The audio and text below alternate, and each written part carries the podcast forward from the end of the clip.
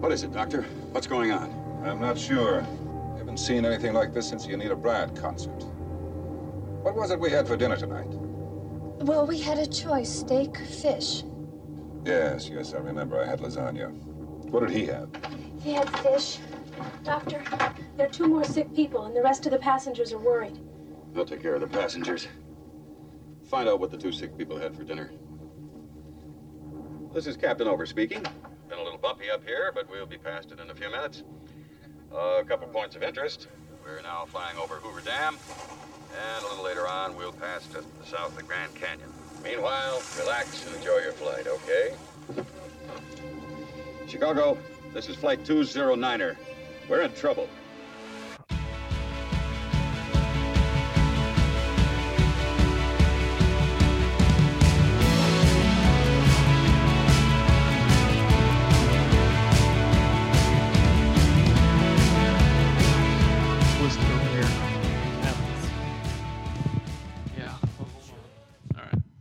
All right, now I'm good. I'm just going to make a quick volume adjustment on you guys here. It's all right. You know, when it's been a while before, since you've used the uh, the old equipment, sometimes it doesn't work exactly as you intend. Yeah. Got to dust it off, it as it were. Up a little bit longer. Or maybe the episode's already over. It just started and stopped that quick. Wow, guys, a minute and a half. That was, uh, wow. Pretty good. Pretty strong. Yeah, what's, what's going on in that desk behind you? It looks like that barbecue place we ate in Casey. It's just that table full of, like, bills. There's a lot going on back there. Um, some of it's mail, but uh, the filing system hasn't been worked out entirely. Uh, you've got a filing cabinet. You just have to put it in there. So, well, sometimes that task is on me. Sometimes you just have to put it in. Welcome to episode one fifty-two. Tell me where to turn. The faith-based monthly podcast of the Dallas North Tollway. That's right. Sorry I was a little late. I had to uh, finish off this plate of Fettuccine Alfredo and open up my Coors Original before I could call in. It's okay. Fettuccine Alfredo. Fettuccine what? Alfredo's on the list of things that I ate right before I vomited in Las Vegas. Let's put it that way. Oh wow! It's on that. It's on that distinguished list. I believe Subway is on the list for you, if I remember correctly. For me? Didn't you or throw up Subway in the bathroom of a casino? Am I? Am I? Surely I've Ooh. listened. I've listened to every episode of this show. That happened. No, um, I threw up nachos in the bathroom of a casino. Oh, I a- after. Uh, a night of uh, an entire night into the next morning, where when I was walking back from, there was some beat down place across the street from um, the Palms where we were gambling. I just remember on the way back uh, from that casino to where we were staying at the Rio, I called my wife, who was about to get in her car to drive to work, and I was just leaving the casino after a. That was the night that I won like the fifteen hundred bucks on three car poker and had no idea that I had won. Always strong. Yeah, but yeah. So, but but the, the but that was nachos. Day, I got a, a nice night's sleep, and I think we got out of bed about one thirty in the afternoon and decided it was time for breakfast, and Subway was the choice. And I was like, you know what? I'm feeling a little. I'm a little hungover. The stomach's a little questionable. So I'm not going to go with the foot long. We'll just go with like the six inch, you know, pretty plain turkey sub, you know, basically like a turkey, lettuce and cucumber made me infamous because that's what I got on it. And I got like one bite in and I was like, this is not going to happen. And so everybody else at the table is just talking, having conversation, talking about the night before. And they look over and I am just miserably nibbling on a small piece of cucumber because that's all that I could tolerate. Well, how? I know the feeling. Yeah. You guys throw up too much. I don't throw up a lot, but when I do, it's almost exclusively in Las Vegas. Yeah. I can't remember the last time I did, but it hasn't been too long. I'm sure it's been during this calendar year. Well, it's good that you bring that up because the topic of today's episode in some form or fashion is illness. But I want to get to yeah. I want to get to the point of controversy later in the episode that centers squarely around you oh, and your that, sleeveless yeah. shirt and how you were almost excommunicated from the friend circle. You were dangerously close. Anything wrong here? In in hindsight, and we'll work through this story in the duration of this podcast, not only did you do a lot of things wrong, we all did a lot of things wrong. Uh, okay. And in uh, hindsight, can... in the moment that we got that phone call from you, that then when we started to piece back the events of the last seventy-two hours, we were thinking, wow, we, we did a lot of things wrong. Yeah, we'll get we'll get to that. But we'll get but, to I mean, that. The, the same conversation happened uh, Texas way after we had returned as well. A few too many risks taken. So, but I think a good place to start the story is we're we're here month what four or five of pandemic now. I guess four, right? Started in yeah. March. Things have ebbed and flowed along the way. We've been completely locked down. We've been slightly released. Cases seem to be spiking, but nobody seems to be slow in their roll at all. The the whole thing is quite perplexing. But the summertime is when most uh, affluent people, which two-thirds of this podcast would qualify for, I'm excluding myself from that group because I live a very modest lifestyle, oh, geez. saddled wow. with debt, payday loans. But that Good is when Lord. most the people of means do summer traveling. And it's gotten quite a bit complicated this year with the virus. Now, some of us practice social distancing. We don't believe in uh, adding to the numbers. But then you have Glenn, who lives in the state with the second highest case rate in America right now. And he said, you know what? How could I amp up my summer travel? What's the one thing I could do this summer to just take it up a notch? How about if Let's I take my entire family and travel to the state with the highest transmission rate? That's right. When you're number two, the only place to go up is number one. And if you is ain't first, Florida? You're last. Yeah, yeah, it was Florida. Okay. I'm sorry. I'm. I'm... My news consumption of COVID news is Uh-oh. at an all-time low. I'm just. I'm so over it. I just. I just can't. Pretending that it's not happening. No, it's just I'm annoyed by. Well, I don't know. I don't want a sidebar. I don't want to sign the no, screen. No, no, sign the oh, screen right now. I want you to sign the screen. I want you to go on record, and then I'm gonna I'm gonna clip this part out of the episode and then send it to your pastor. I'm I'm annoyed by in there's certainly there are people out there putting good information out, talking about, hey, here's case numbers, here's hospitalization numbers, here's death numbers, but it drives me crazy, and everyone from local news to the ticket to everyone that talks in aggregate numbers. Like, you know, in April when they're like, the U S now has more cases than, you know, like Italy or somewhere, and it's like, yeah, the U S has way more people too. It's like, you know what? I bet there more people die of cancer in Dallas than Euless. We're not sitting around being like, why is Euless so much better at treating cancer than Dallas? Like, hey, listen, Euless just... isn't better at anything. Let's be very clear on that uh, point. Have you ever been to a Trinity High School game? But I did have a question for Tommy, because this is something that, as Tommy is the closest to the medical field of any of us, one stat that I'm always seeing is hospitalization numbers. And I'm curious, given, like, you know, the whatever they think it is, fourteen day, whatever, if someone goes to a hospital and tests positive for COVID, right? Obviously, the hospital doesn't want any kind of liability. Let's just paint a scenario here. Let's say three people go to your hospital, and we'll just pick random names. Let's call them Thomas, Eric, and Duncan. And oh, I object they, to this hypothetical.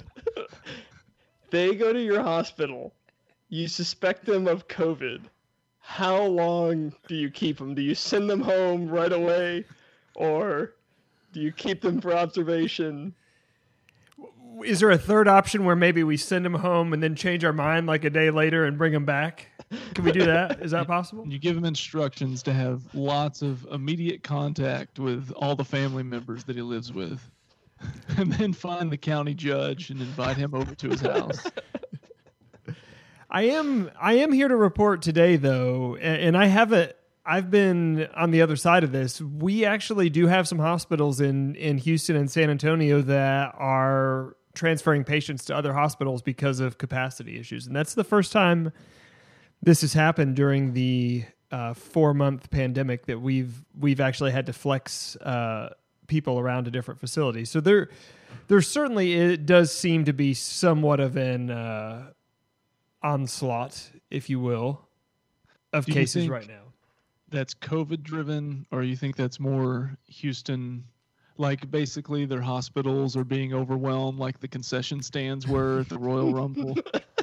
I've, I've heard that there are several types of fruit that they're out of right now, and that is contributing. But that's another thing, and you tell me if I'm right or wrong here. I read a report that says like most hospitals in Houston, like last year, they were at like ninety something percent capacity. Yeah, that's like, that's, that's accurate. Where... And the, the hospitals that are transferring patients are the very small hospitals in the outlying areas where there are capacity issues. But for the large hospitals in this, the urban centers, there's still plenty of capacity and the ability to to flex to add more capacity. And that that's the thing that gets underreported is the utilization rates don't really mean there's not more room if you need it. What's happening behind you? That gun, pal. How many cats do you have? We have two cats, and obviously we'll get to this later, but I've been out of town, and oh, really? Said wife and kids are still out of town, so the oh, okay. cats are, they're super needy. But to Tommy's point there, that's what's, that's why the news has been frustrating, is they just say things like, you know, the Houston hospitals are at ninety-seven percent capacity, and everyone's like, this is probably unprecedented, and no one knows, because then everyone's an expert immediately because they read, you know, three sentences of an article, and it's everyone's yeah. stupid. That's what I'm getting to. Yeah, the well, uh, the hospital that I used to work at in Dallas, a very large hospital, in fact, some would argue the largest based on number of beds, uh, on a when they were running at full of deaths. Yes, they also have the lead one zero to zero in that case. They when they ran at quote full capacity, they still had several entire floors of the hospital that were completely unused, and that was the quote full capacity that they were staffed for. So that there there was lots of ability to flex up if needed. Well, you need that extra building just for the homeless guy. Well, that's true. And you know what? That guy got an entire floor that was not being used. So uh, to further go, prove my point, to tie it another episode. And, uh, you know, in October twenty fourteen, there was one extra bed available after one particular night. Just to add one just, back to the capacity. That bed? Just the next guy that came in for knee surgery, you're like, right this way. Yeah. So back back to the premise of the episode. So so I know Glenn, in his affluence, wanted to do some summer travel. The destination was Florida. So, of course, like any responsible person would do during the pandemic, you very carefully packed your whole family into the car, put on your masks, and drove the lengthy trip from Texas to Florida. So tell me, what was that drive like, Glenn? Uh, it was pretty easy. We uh, we left here. We went south on the tollway. Uh, then took a ride on Mockingbird, and then parked in parking garage B at Love Field Airport. Wow! So, so this guy just he just laughs laughs at the Almighty. Flew into Tampa, which uh, was depressing in itself yes. to arrive there at the airport and think that I should have been there like two and a half months prior. Hey, real quick. Because I'm assuming this was Love Field, so this was Southwest? Yeah. Okay, I my vacation wasn't nearly as intriguing as yours is, I'm sure. But I have a question, because I also flew Southwest around that same time. Okay. Do you middle want your seat? question now? Uh, yeah, middle w- seats were not sold. Okay, so that that was the same on my plane. No middle seats. And the thing that cracked me up was everyone's boarding, right? Southwest style, right? So everyone's getting, you know, the first few rows. I'm in row, I think, six. There's probably fifteen rows full. Window and aisle all the way down. Here comes guy. All the overheads are full. Walks down to, you know, row seventeen or whatever, the first overhead he can find. Puts his bag in. Now he's trying to swim upstream to get all the way back to row six and tries to sit in the middle seat. And the person's like, hey, there's no middle seats. And he pulls out his phone to show he was boarding group B six and trying to argue with the guy that he's six row seat B because he's wow. clearly never flown Southwest before. And there was like a five minute conversation before someone's like, sir, do you see anyone else sitting in the middle seat? You tell him that B stood for brother. That doesn't work for us. Exactly. Oh wow. So uh, yeah, so Southwest middle seats were not were not sold. Full masks. Um, mask on everybody.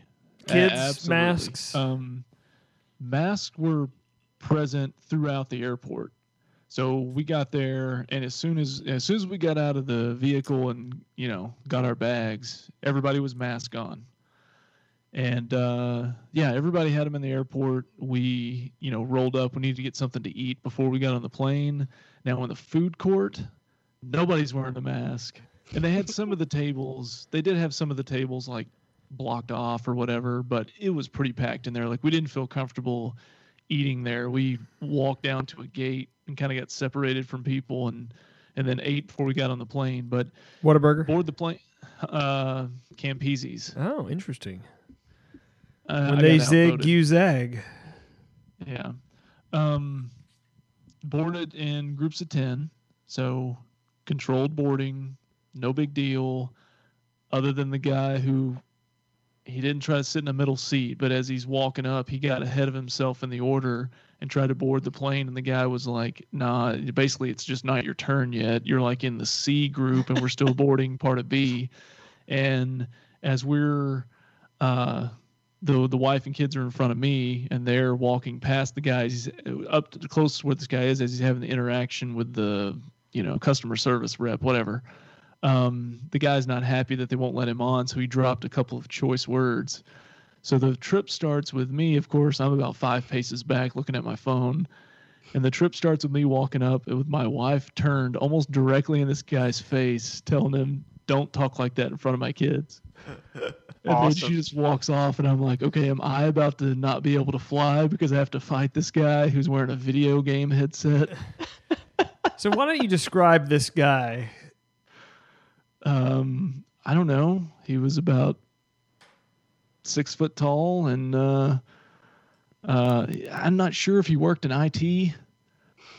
But he probably did. Uh, it was a cross between I T and... and Liberia, somewhere, somewhere in that range. Interesting. Yeah. So did you, did you take up a whole row with the family or still middle seat open? Um, we, two kids in front of us, and then we sat behind them. And then, you know, if you're with your own, your same group, you can use the middle seat. They don't care yeah. about that. They're just, so. But you wanted to space was, out from the kids. That's always a strong move. Absolutely. Flight was fine. I mean, the only thing was just dealing with the, you know, mask on the whole time. I even refused like the drink and snack and all that on the way there. I was like, I'm not taking my mask off. But this is this is all going to come into play later. So just, yeah, just file these little like, nuggets away. This all this is all going to relate back before this tale is over. I felt like I was just in a giant test tube of COVID the entire trip. You know, the entire flight. But you know. Whatever, we're going to roll with it. So uh, we fly in. The whole point of that portion of the trip was we were taking the kids to Legoland, which is just outside of just outside of Tampa. So I'm uh, assuming you didn't get there and find out they were closed.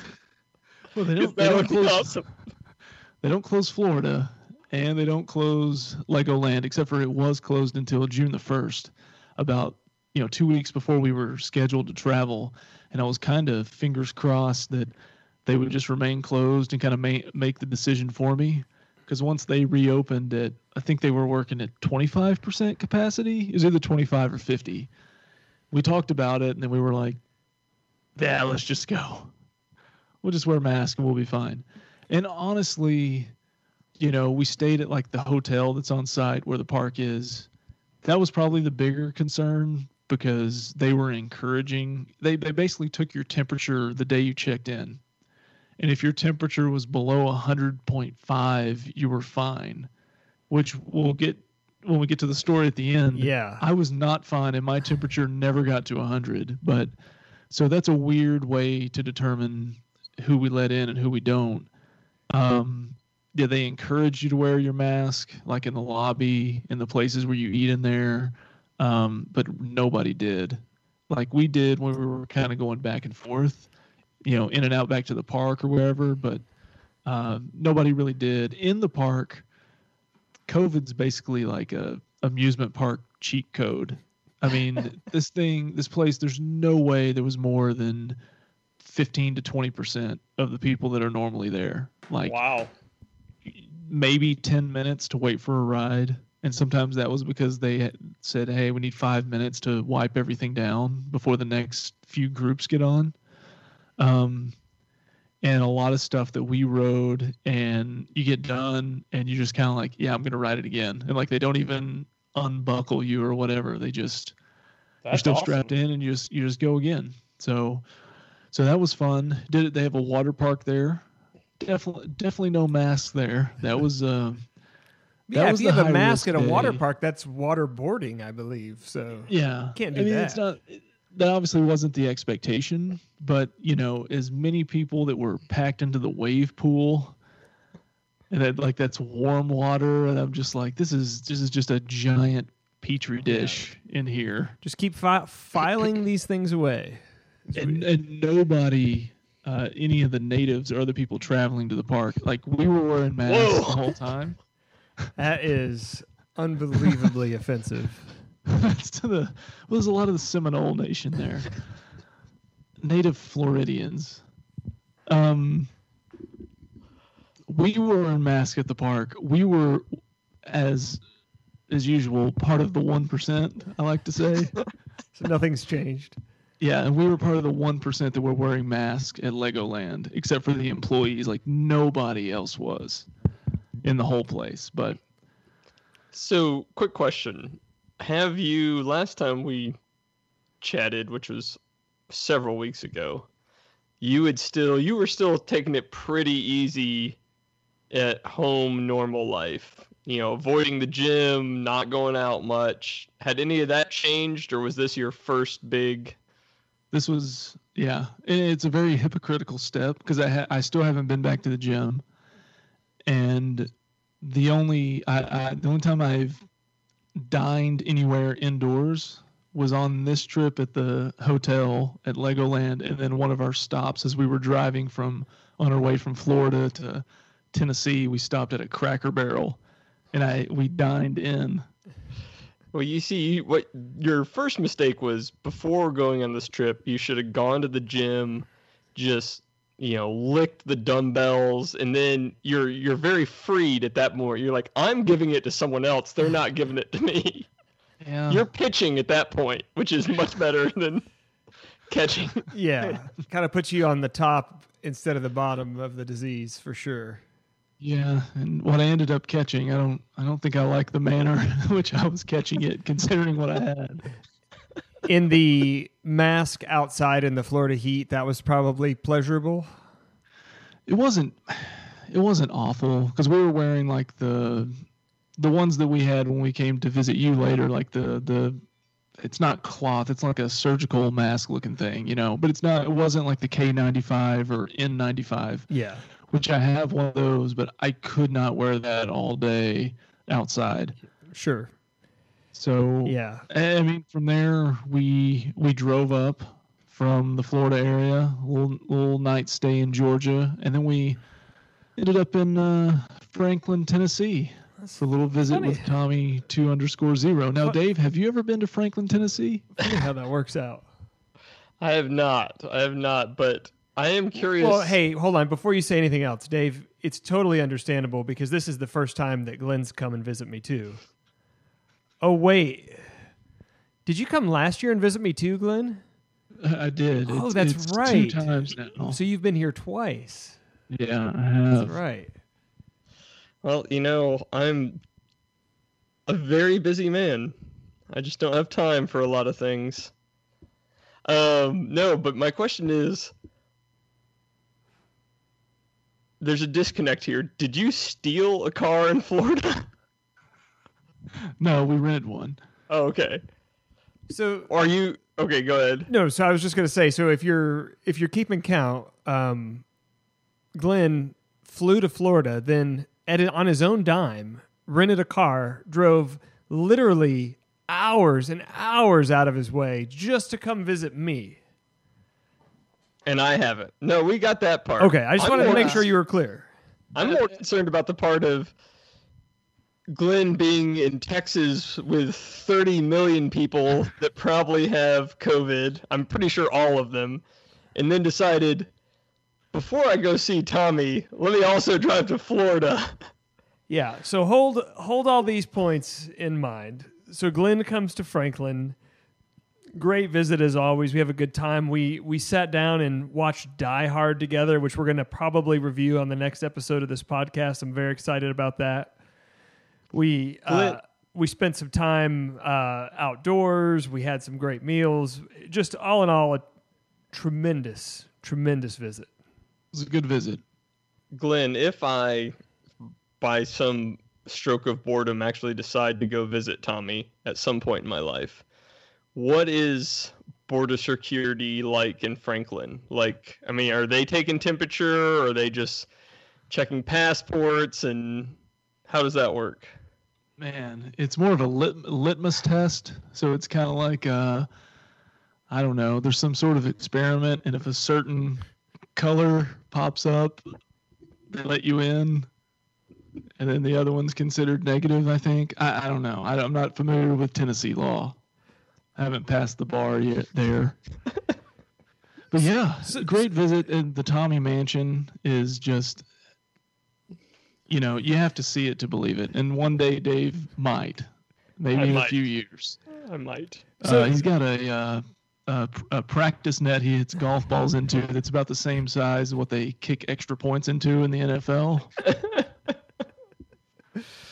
so, so to set the stage as we transition to the next part of the story, Glenn's visit was was great. When we were out in public, we put our masks on in a few cases. But when we were at home, man, free and easy. We picked up Mexican food one night. We just had the communal bowl of queso on the table. It was it was free and easy. The fact that Glenn had been in the two highest states of COVID, that didn't matter at all in the Tommy household. And as Glenn was there, I was regaling him of tales of the exciting week I had up. First time to take a little bit of downtime from work since the pandemic started, taking the kids to their uh, grandparents' house, dropping them off, boarding a plane from the Nashville airport, B N A, airport code if you want to look it up, and flying out to Las Vegas in just a couple of days uh, after Glenn's visit. I was so excited. Four nights in Las Vegas. Well, things got a little dicey the next and I was going to see you there. That's why I don't need to go to Franklin. I'll just see you in Vegas t- two or three times a year. Yeah, and that's all. That's really probably the, the correct amount. So that's when, uh, and you know what? Hold on just a second. Uh, I'm gonna I'm gonna pull it up here on my phone so I can I can read it. So we sent Glenn we sent Glenn home on the plane. We're uh, we're mere days away from Vegas. And uh, and then I get this text. And I will be... twelve oh four p.m. Let's just say me coming down with a sore throat and fever the day after we got back are the terms being discussed by just about everyone right now. So this Good. son of a bee comes to my house for three days, leaves my house and spikes a fever. Mm. Uh, not spikes. I think uh, I think about ninety-nine point seven, ninety-nine point eight was the uh, the highest point it got. A, I, I was the confidence level that I had that it was strep throat was very high from the beginning, but I I felt like I was doing you a great disservice if I did not let you know that illness had befallen me. And I think it was at that two. That was on Tuesday when I texted you, right? The, I think it was. Yes, Tuesday, June thirtieth. So Monday, I started to kind of come down with this. Wasn't exactly sure what was going on. I didn't get to you Monday because after I got done working, I think I was in bed and asleep by like five forty-five. Didn't get up till the next morning. Yes, and exhaustion that, is not a symptom of COVID, so that's that's a good thing. The, that in. Went to the doctor the next morning. So. Yes. And the ironic other part of this story is, so the night we watched Die Hard, which I believe was the last night you guys were here, uh, the other person that lives in this house, currently not paying any rent that I'm aware of, made two large bowls of popcorn for us to j- enjoy during the movie. There was some left. They all got dumped into a bag. And then the next night after you guys were gone, we were like, hey, let's go ahead and finish that popcorn that uh, Glenn's been digging his COVID hand around in the night before. So we had just got done eating that when we got the news. You know, I thought that I noticed that before we left, and I kind of thought that was a bad idea that that hadn't been trashed. I, I kind of wish I had voiced that opinion, but I but I didn't. Yeah. It all worked out. Oh, and it but, was all eaten. So yeah. no well, nothing much, goes to waste. It's much more fun just to wait a few days and then send the text Glenn has sent so many times of, hey, you might want to get yourself tested. Well, I got tested all right because yeah. I called the doctor up and, uh, you know, I'm like, when can you get me? When can I get in today? Um, and I told him, I think I have strep throat. Here's what's wrong with me. But I was like, I have to tell him that I recently traveled. I can't be dishonest about it. And they're like, well, since you recently traveled, we'll have to test you for COVID. And I'm like, that's fine. You know, no big deal. Whatever you got to do. No, I mean, I, they gave me special instructions. I was not to approach the waiting room. I was to wait out in the hallway and call a certain number. They would come out and get me. I went through a different uh, entrance to the uh, to the office. My waiting room was on the complete opposite side from where anybody else would be, as was the room that I was in for quote-unquote treatment. I obviously demanded a prostate exam. But they, uh, you know, they... You know, asked me questions, where I'd been, what my symptoms were, blah, blah, blah. And then it was time for the test. And there were... Hold on. When you said Florida, did they just go ahead and start writing out the paperwork? They're like, all right, confirmed case, done, let's go. They handed me a, a piece of paper that said last will and testament. So how but far no, up the nose did they go in the test? How, how far? Yeah. I mean, this is... Like this ricochet is far? Serious. Yes. Okay. I got ricocheted on the left side and Nick Foles on the right, and it, it doesn't it doesn't hurt, but it definitely makes your eyes water. Like it feels like if you jump into a pool and you don't like squeeze your nose or whatever, and water like rushes up in your nose, mm-hmm. It's like that same sensation. It doesn't hurt, but it just feels weird. Is it similar? Is it? It's flu, right? That they also go up the nose. I believe uh, that's correct. I, I don't There's, know. I think it's strep. They do the back of your throat, and I think oh. flu. They go up the nose. Let me tell you, I would rather have the COVID test than the strep swab. The strep oh, there's swab nothing is worse. Nasty. I there's hate nothing that. worse than that. It always makes you want to sneeze all over the person that does it. Oh, I had the gag reflex triggered. And then especially she swabbed in and she was like, well, does it hurt on one side more than the other? And I was like, yeah, you know, over here. So she goes back in and gets like a real deep swab. And oh. then she, I see, I see, she pulls it out of there. And uh, slower. Just, everything needs to be said slower. It's just got this nasty, just funk on it. And yeah. I was just like almost just vomit right there in the room. You almost treated but, her uh, like a casino bathroom. Kind of. Um, But yeah, the, you know, they tested that. And they're like, you're positive for strep, and we'll we'll let you know about the other. So, so this is where the story gets interesting. So we are leaving on a plane Thursday night for Vegas. And we had already decided, because we got this news on Tuesday, we weren't going to say anything, but we had decided, like, if if it comes back that you're positive, we're not going. It's just it's just too irresponsible. As much as I wanted a vacation, if you called us Thursday, uh, we we had you had let us know that the results would be on Thursday.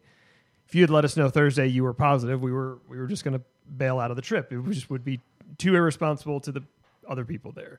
Where it got dicey is we were dropping our kids off Wednesday with their grandparents. And strep throat is also contagious, which we knew you had, especially to children. And you are contagious a few days before you show symptoms, much like COVID. So uh, the other mitigating factor there is, is my wife's parents are both in the high-risk category for COVID due to their age and underlying medical conditions. So we had a real soul-searching moment, and we just finally decided to come clean with them on the phone, and one of the parents was much more fine with it than the other. We thought the other might actually cause us to have to pull the plug on the whole thing. They ultimately said it was okay. Well, then we kind of gave him instructions of like, hey, there's a, probably about a fifty-fifty chance one of the kids is going to end up with strep throat in about twenty-four hours. So here's what you do. Here's the insurance card. You know, the, here, you, neither of them allergic to amoxicillin. You're good to go. So we drop the kids off, and then we wait, and we wait. And I'm texting Glenn every hour, like, what's going on? Where are the oh, results? Yeah. No, a guy who is, like, playing, who's utility infielder for Team Hoax is very concerned about my symptoms and, you know, me being positive for this fake disease. And, and... I, I at the they told me it'd be forty-eight hours, and I'm telling you, at like the forty-eight oh two mark, I placed a phone call and left a message, you know, just calling about my test results. And I waited and I waited and I waited. And they they purposely tell you don't leave multiple messages. I don't know if that's a real thing, but they're like, it just slows us down in getting back to you. And so he's like minutes away from needing to leave and all that. And he's like, have you heard anything? Like, no. And it was after five, you know, here at this point. So I'm like, I guess that's it. And so I'm, you know, I'm feeling better by this time, but I'm like, yeah, I guess that could still be positive. I'm just kind of hanging out in the house. And all of a sudden the phone rings. A young lady says, hey, it's me with, you know, generic doctor clinic, and uh she was real nervous, like she was real scared to share the news with me. I think it was the first time she'd ever been on the call with a human being, because I'm just like, okay, yeah.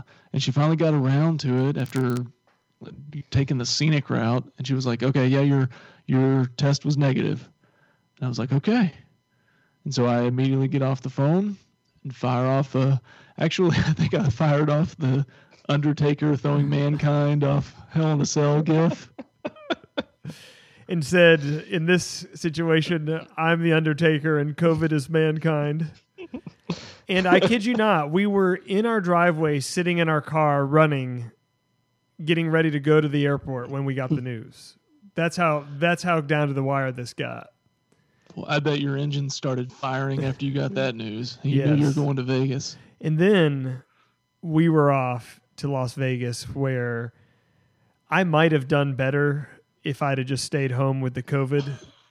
Not from a financial standpoint, that actually went very well, but boy, things got risky there in Vegas. So much like you, Southwest, no middle seats, masks everywhere, but generally an uneventful trip. Everything seemed pretty, uh, pretty well, as a pretty well-oiled machine at this point. Not a lot of traffic. We get to Las Vegas, meet up with Point Break Dave, other friends out there as well, including a, another guy that might have been in our WrestleMania house.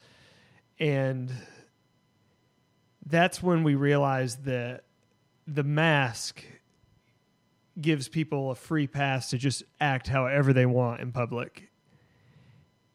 And Point Break there Dave is. and I experienced this firsthand. There is something. Tommy's not uh, embellishing at all. We we go to Vegas. Honestly, Tommy and I have probably gone to Vegas twice a year for the last fifteen years. Easily. So we've been there a lot.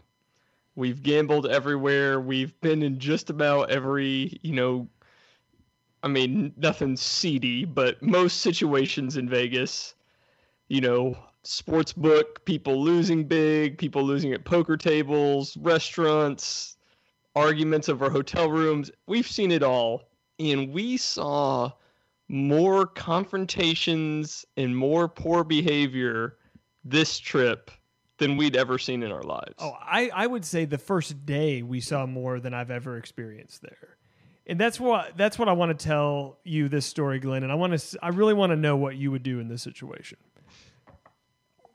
First of all, we made a big mistake. We went to the Flamingo. There's no excuse for this mistake. But what we found, the phenomenon of COVID, is they have the tables at very limited capacity. So three max at any normal table game, six six max at craps. And what that did was obviously reduce the capacity, but two, caused the casinos to raise the table limits quite high.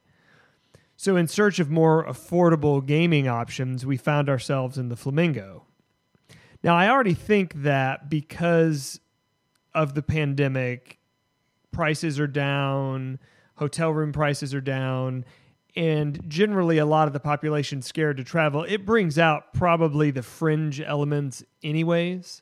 If you think about a town like Vegas that's notorious for, um, I don't know, I would say notorious for disease, but certainly not notorious for being clean. It's it's a it's a it's a dirty uh, environment. It's going to bring out it's going to bring out a certain element, and that is even magnified more at the Flamingo. So Dave and I find ourselves at a cheaper blackjack table, fifteen dollars minimum bet versus the I think twenty-five dollars or fifty dollars at the hotel we were staying at. And um, as we sit down, we're joined by a member of the community. Okay, all right. Yeah, and by the way, um, shout out to all my brothers and sisters in the community. And the uh, the Black Lives Matter face mask, big player, big player there. Lots of those on the Strip, this particular trip. Well, Point Break Dave didn't realize this, but he had actually sat down in the seat another community member was trying to occupy. But Uh-oh. She was currently struggling with trying to figure out how to get money out of the A T M. And what she and had, hold on, let's clarify. When I realized that the because as Tommy mentioned, it was three max, so it's Tommy, empty seat, lady. When I realized that her friend had been playing in my seat, I did immediately like, hey, I will get up. And then her friend and the woman let me know that her friend didn't have any money, so it was okay. So one Is of the, that what the trouble was at the A T M? Yes. So one no. of the one of the things this pandemic has brought out is the fact that that if you have a dealer that maybe English isn't their primary language, the mask makes it almost impossible to communicate with them. And this this was a, a problem that was pervasive throughout the trip. Very much no more, not magnified any more than in this particular situation. So and this dealer had. Had cloth mask and shield, yes. And welder's yeah. Oh, yeah. The glass shield. Welder's mask over the cloth shield. The community member uh, that was looking for the A T M needed an A T M that had a Q R code reader. I am not familiar with this, but she was determined to find an A T M with a Q R code reader to get the money that she needed. She asked the dealer where that A T M is. The dealer is trying to explain it to her, but doing a very poor job because they're inel- uh, inaudible under the mask. So she kind of resorts to just pointing in the general direction of the back of the casino. The lady's gone for a few minutes and comes back and reports that she can't get money out. So then her and her friend devise an ingenious plan. She's going to send her money on Zelle, and then she's going to go to the A T M and cash it out. That they're going to rob the casino.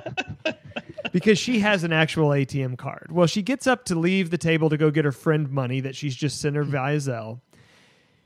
She, she's already made great bonds with Dave and myself because she knows that we're sympathetic, that we're in it, we're all in it together. And she says, "You guys are good blackjack players. I'm, my friend is going to take over and play my chips while I'm gone. You guys tell her what to do because she doesn't know how to play blackjack." And Dave okay. readily agrees to this and says, "Yes, ma'am, we got we got your back. We got this." Holds up the one fist raised. I so, did not. I did she, not do that. And she's on the left side, right? So you guys have already. You would have already played before it gets to her, right? No, she's actually no, she's in first base. She's under the gun. Oh. She's first up. Is, is the dealer okay with that? If she's first and you help her? oh, the dealer's fine if we help her, but here's what the dealer's not fine with. Oh, okay. So after this entire speech of, hey, my friend's going to play my chips, you guys help her, she leaves the table. The dealer immediately, without saying a word, just takes the chips out of the bet circle and just throws it back at the lady with no explanation. And this she lady doesn't throw it, but it was a, like she pushed it yeah, back, pushed but it, it was back. very dismissive. It was like, very it dismissive, yes. It wasn't done politely. So before the other lady had even got away from the table, man, she makes a U-turn and she's on this dealer. Like, what the F? I just told you what was going on. Well, then the dealer calls the, the dealer's just like, Floor, Floor, like won't even, it won't even respond to her. Floor comes over, says, what's the problem? She says, she didn't tell me that her friend was going to play her chips, which is, I guess, by letter of the law true, but there's, there's no ambiguity here. I mean, she stood up.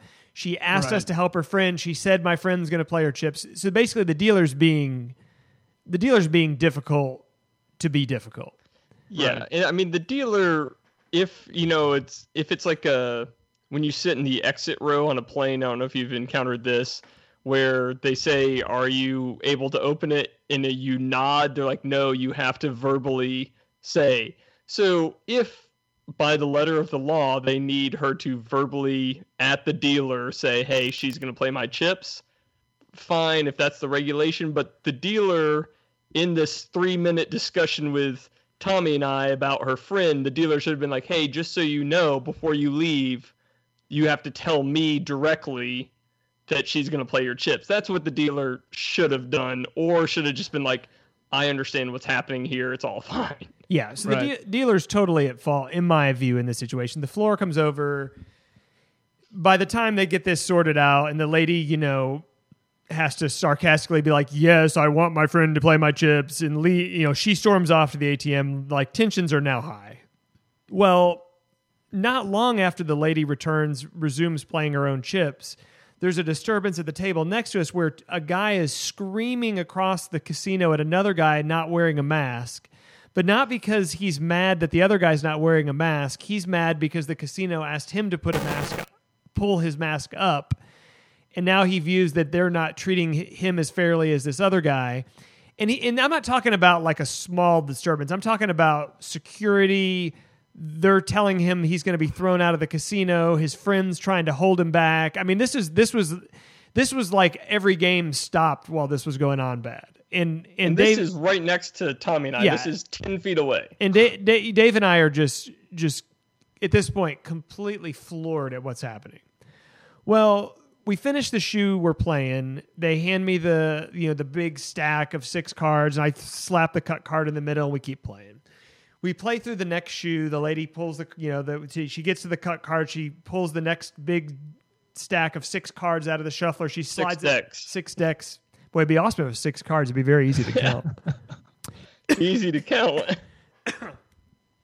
She passes it over to Dave, hands him the cut card, and the lady in first base... Hold on, real quick, to set the scene, the original lady at first base that left to get her friend money, she is now back. Oh, yeah, she's been The back. friend is gone. The friend is gone. We, we don't know where she went, but she did have one hundred dollars, so we know that. When they hand Dave the cut card, this lady... erupts and's like, I want, I want a supervisor right now. I'm being discriminated against. And the dealer well, says, or though I guess the dealer doesn't say anything. The supervisor comes over and says, what's the problem here? And she said, the dealer offered the two white people at the table the opportunity to cut before me. And the floor said, well, it's totally random. And she says, no, it's not. It's based on how long you've been at the table, and I've been here longer than these two, and argument ensues. And do you think Dave and I were very interested in participating in this argument? Don't they? I always thought they kind of basically just went like clockwise. Like if there was the same five or six people playing at a table, you would start with some person, and then whoever was just next in line, the next time you had to cut it. Well, my th- it seems like that's what they were doing. Yes. But. And my theory on the situation is she was so mad about the A T M incident that she was just trying to get the dealer in trouble. And how do you get somebody in trouble in two thousand twenty more than to accuse them of racism or discrimination? Because Oof. there is no advantage to having the cut card. I mean, honestly, right. It's one more coveted up thing you have to touch. I would actually prefer it if they never gave me the cut card. So, I mean, what'd you guys do? We cashed out at that exact moment. So, well, okay. in in fairness, the lady did clarify to the floor that these two gentlemen have been great. This dealer, though, and then we were like, at least we're not in the middle of this. So at that point, yeah, yeah we, we did the, my name's Paul, and this is between y'all. Yeah. So we immediately push our chips out. We walk over to the cashier's cage where, yes, yet another person in a mask is having a problem. And this one may be the funniest yet.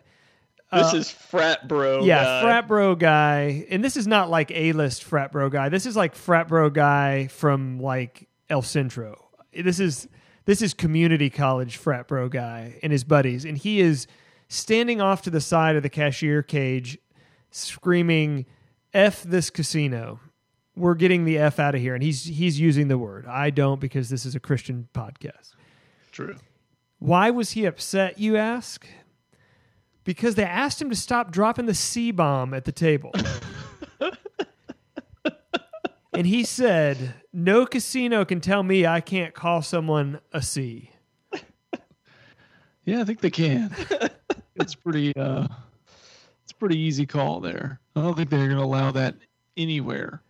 And that all happened in one hour of being in the casino. Wow. Yeah. That is impressive. Overall, my perspective on Vegas, pandemic Vegas, is very nice, much like your Legoland experience, for it to be at lower capacity. They were not fooling around about the mask. If you were on the casino floor, if you were inside the casino doors and you took your mask down for more than ten seconds, somebody was telling you to pull it up. They were on it. There was hand sanitizer everywhere. The, the nose poking out. Yeah. Right? You had to have it full cover. They they were telling people to pull up their mask. They had a very present security force and then a very present armed security force in different um, uh, different uniform than the, the primary security. Everywhere we were. It was, it, I've never seen such a high security presence uh, in the casino from, from a visibility standpoint. They also had... Well, I saw it at the nicer hotels.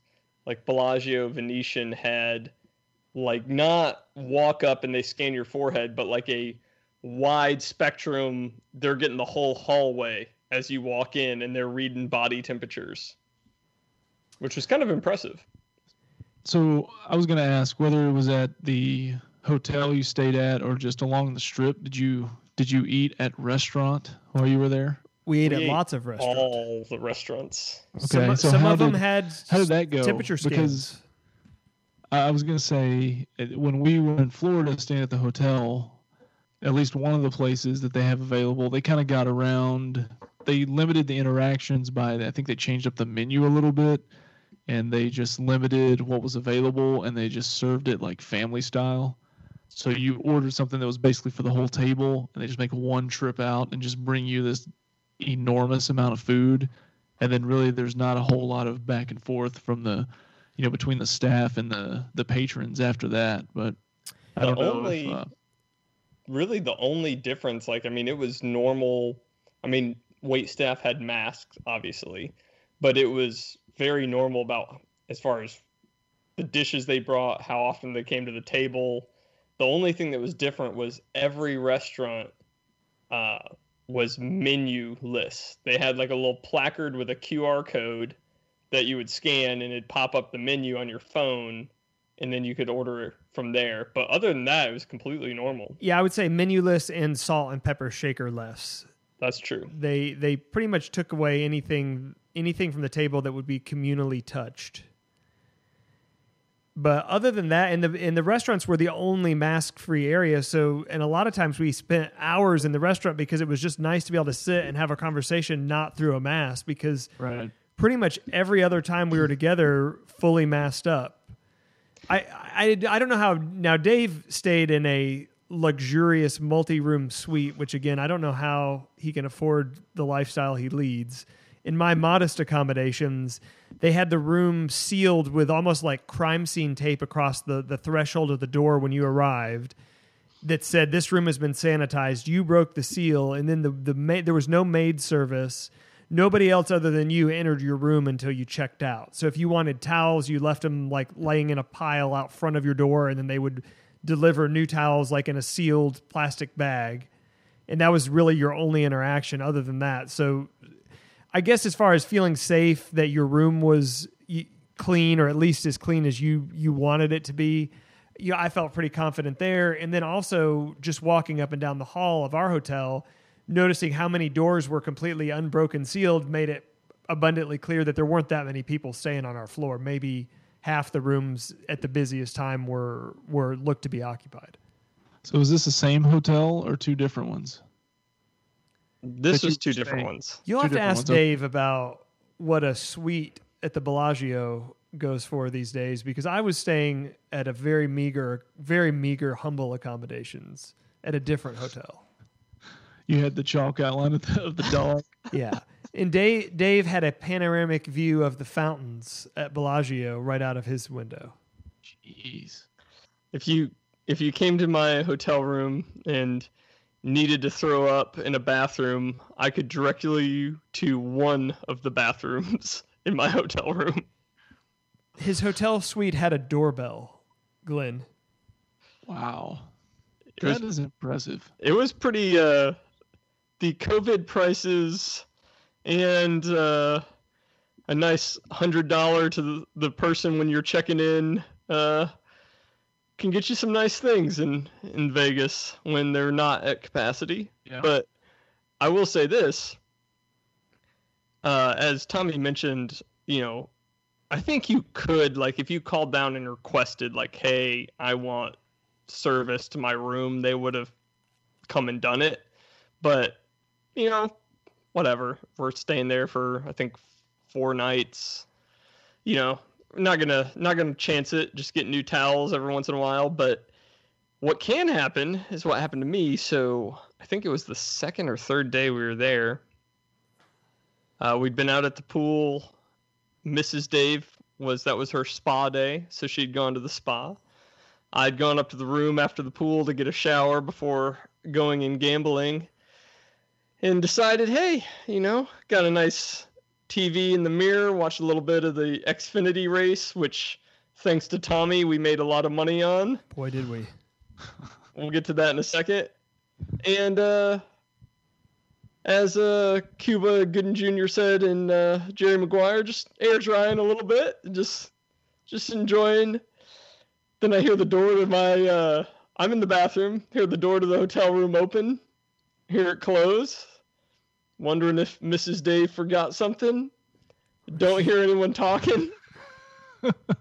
So I kind of poke the naked upper half of my body out the bathroom, the my bathroom door, and see a very startled maid in the room. It was like, hey. And she was like, oh, I'm so sorry. I saw the do not disturb.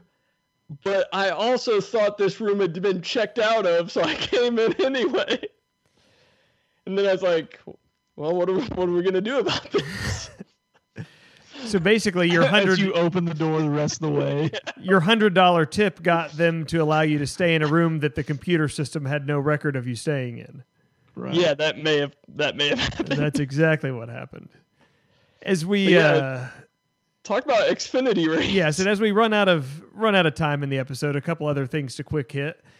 Uh, Chase Briscoe going off at uh, seven to one.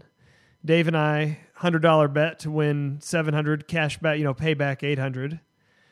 He fairly dominant performance finds himself down with two laps to go thanks to a very dirty pass by noted drug addict A J. Allmendinger.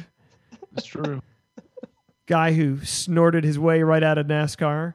Uh, he he finds himself in a uh, a battle for the lead with Austin Cindric that gets quite heated to the point where Chase Briscoe has the ability to pass wheels in the grass and take the uh, retake the lead with less than two laps to go and hang on for a victory. And you better believe that everybody that was down at the uh, pool at Bellagio that day knew who Chase Briscoe was, thanks to Tommy, as he was watching the race on his iPad.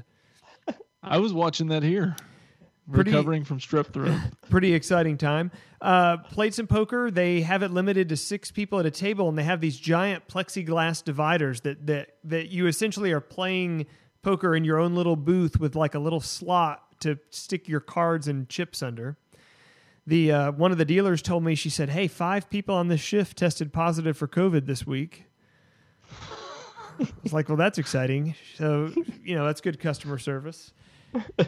Had uh, had some had some great meals. Um, when I returned home to Franklin, my wife and I went to a Mexican restaurant and got uh, a beer, queso, and split an entree for less than my omelet cost at the hotel every morning. So that was exciting. Was this a place where you could get your food Mojo style? No, but uh, I think that's what gave me strep throat. That's my new theory. No. Well, if it did, then we would all had it. But the, uh, yeah, the we had one meal that uh, due to uh, it was there were six of us at this meal, three couples, and we you know each you know split the uh, meal for for our couple. But the waitress just brought the uh, credit card scanner out to the table and placed it at Tommy's place. So everyone handed their cards to Tommy and Dangerous. Let him do it. And then I noticed when I returned from the trip, you know, whatever, three days later, I was like, "Hey, Tommy, does three hundred forty dollars sound right for my part of that bill?" It sounded great. And apparently it was. When you order Manhattans at twenty-four dollars a piece, the the bill can escalate quickly. That's just a Those note. Are good, though. A note to good. All you amateur Vegas travelers out there. No, the Vegas prices continue to to uh, to astound us. We our traveling party. The running joke was just to try to find the most ridiculous thing we've paid for. I felt like I started the trip off on a high note. I forgot my toothbrush. Went downstairs, bought just the most basic Oral-B that you could find in the gift shop, and the lady said, "Well, that'll be ten dollars and fifty cents." Good Lord. Yeah. I went down because I I don't know if I got into something I was allergic to or if it was just like the Vegas dry air and the smoke or something, but I had real red eyes. And I went down, grabbed two different kinds of eye drops at the little, uh, you know, whatever gift shop in the uh, in the casino. fifty-two dollars. Oh, they have, they have like a C V S somewhere. They do, but I didn't oh, want to do. walk down there. he's, he's willing to pay Bellagio prices. The man stays in the suite. My observation on the crowd overall, I think it was a little bit of a lesser caliber than what I normally see, albeit smaller. The cabs and Ubers were very much reduced. We had to wait mm. for cabs it, to the point where a couple of times we just ended up walking, even though it was one hundred fifty degrees outside, because the available capacity of cabs was so low. And while masks were strongly adhered to within the casinos, when you were on the street, it was majority mask off. And if I do end up with COVID, I know the exact moment and where I was when it happened, which is right where the road starts to pinch down near Casino Royale. And we were shoulder to shoulder with about the lowest caliber of humanity you can find, and not a mask to be found uh, other than myself and, and Missus Tommy. I'll tell you one weird thing was, so the casinos, as we've mentioned, are uber vigilant about masks. Went to the uh, gym in Bellagio a few days, which, by the way, for a hotel gym, incredibly nice. What's the Bellagio, though? I guess that's true, but I mean, dumbbells up to a hundred, lot of yeah, a lot of things you, you could you could get a good workout in there. Okay. But like my gym here, you know, starting whatever three weeks ago, mask, like everyone's wearing a mask. Hotel at the Bellagio, everyone's wearing a mask. Gym at Bellagio, no one's wearing a mask. Everyone's just in there breathing heavy and sweating all over each other. Everybody's just spotting each other. So that's where I got COVID. If I get COVID, that's where it happened. So no trip to Vegas is complete without a cab ride back to the airport. And the cab driver that we had on the trip back, I'm going to offer the form to come on the show as not only just a guest, but a permanent member of the show. This guy had so many hot sports opinions. I, I was trying to be polite. So we get in the... And I can tell from the get-go he's going to want to chat because... He asks where we're from. He asks where we're going. He makes a comment about the Nashville Sounds. This guy was was all about chatting. So I asked him... Who, who makes a comment about the Nashville Sounds? A cab driver that really wants to chat. I went over the roster wow. with him. I went position by position. Yeah? This is okay. where this is where things got interesting. So I asked him my kind of general question. I said, hey, you know, how long you been back in the job? And he said, well, they called me back two weeks ago. And I said, so have you found, because we're all wearing masks because that's where it's required inside the cab. I said, have you found that people wearing masks has brought out worse behavior in people? Because I, I said, I feel like everywhere I went this weekend, I just saw more people acting uh, inappropriately in public than I've ever seen before. And then he kind of let out a deep exhale and he said, ah, I really need to think about how I want to frame this up. But yeah, we're going to mark this tape for sure, yeah. even though Tommy does all the editing. Yeah, he said it's not it's not really about the masks, in my opinion. It's that we've made everything too cheap and accessible. He said the hotels have gotten too cheap, and what's that's done is it's just brought out too many of those kind of people, if you know what I mean. Oh. Ugh. And my wife and I just cut the glance at each other, and it's hard to give a full reaction because you have your whole face covered with a mask. But we just give each other the raised eyebrow. And uh, then he went on uh, in some detail uh, about why he felt like that was a problem, and we did not agree with him. We laid out and rode in silence for a little while. And then he said something else that, oddly, he shares this opinion with Point Break Dave. He goes, well, I hope you guys have a safe trip back. And he said, hey, and you know what I was wondering? Um, when did we decide that grocery store people are heroes? He goes, because you know what? He did not, did he? He did. He said, the America He said, the America I lived in, he goes, that's an S job. He goes, people that work at grocery stores, they work there because they can't work anywhere else. And he's like, and sometime in the last couple of weeks, we branded them all heroes. Wow. And uh, that's this when is a I... guy driving a cab? Yeah, that's when I stepped out of the cab and uh, took my suitcase and, and uh, made my way to the self-check-in kiosk at McCarran International Airport. Was uh was Austin Bibbins Dirks your cab driver? Of course. That was the f- only Nashville Sound name I could come up with. I can't think of who else is in the organization. Wow, that is uh, not as friendly as your cab driver at uh, Austin City Limits a few years back. He was no. more jovial. No, that was a. Uh, this was a. very shocking hot sports opinion laden cab driver that decided that uh, at this point in the pandemic, he's just going to let it fly. So here's my question. Cause I've only, I've only encountered this once, but oddly it was also a cab driver. I have encountered the racist cab driver before. I guess what is it that, I mean, obviously they have their opinion, which is not good. But then they're like, you know what? I think I'm going to tell people my opinion. Right. Like, what is that? Whether they want Especially it or not. Someone who's working for tips. Like, yes. No, I know. It's a terrible plan. I know. And, and uh, I just, I don't understand the mind of somebody that's just constantly looking to just get out every possible hot sports opinion, get into confrontations. Just, let's just sit back and enjoy the ride and, and leave the conversation out of it. I don't know if we've talked about it on here, but I think I've shared with you guys the last two times I was in Vegas, which has been like a decade ago now.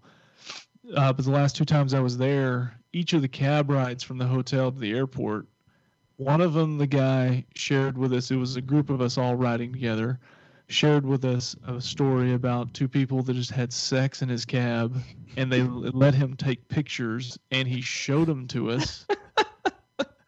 And then the last time I was there, it was just me and the cab driver, and he was a really nice guy, and he felt compelled to tell me the story about his son who dealt with, like, alcohol and drug addiction and had recently killed himself. Oh, my gosh. Unprompted. It's not like I got in and said, golly, how about these suicides, huh? What's going on with that? I mean, we're just – I'm just trying to get to the airport, and then – he drops this on me. I don't know if that was a plea for maybe an extra five percent, you know, on the tip, but... So you're burying the get, lead. He didn't get that. You're burying the lead. Your cab driver was Eddie Guerrero's father. Wow. Man. Thoughts and prayers. Oh, my. But, yes, all in all, I would say uh, pandemic travel, I highly recommend. None of us tested positive yet. Incubation I'm period still I'm in good still now. in play for Dave and I. And um, next week, if we're able to drag ourselves off the sick bed, I, I think I feel pretty confident that we we have a review of Die Hard in store. Oh yeah, that's coming your way.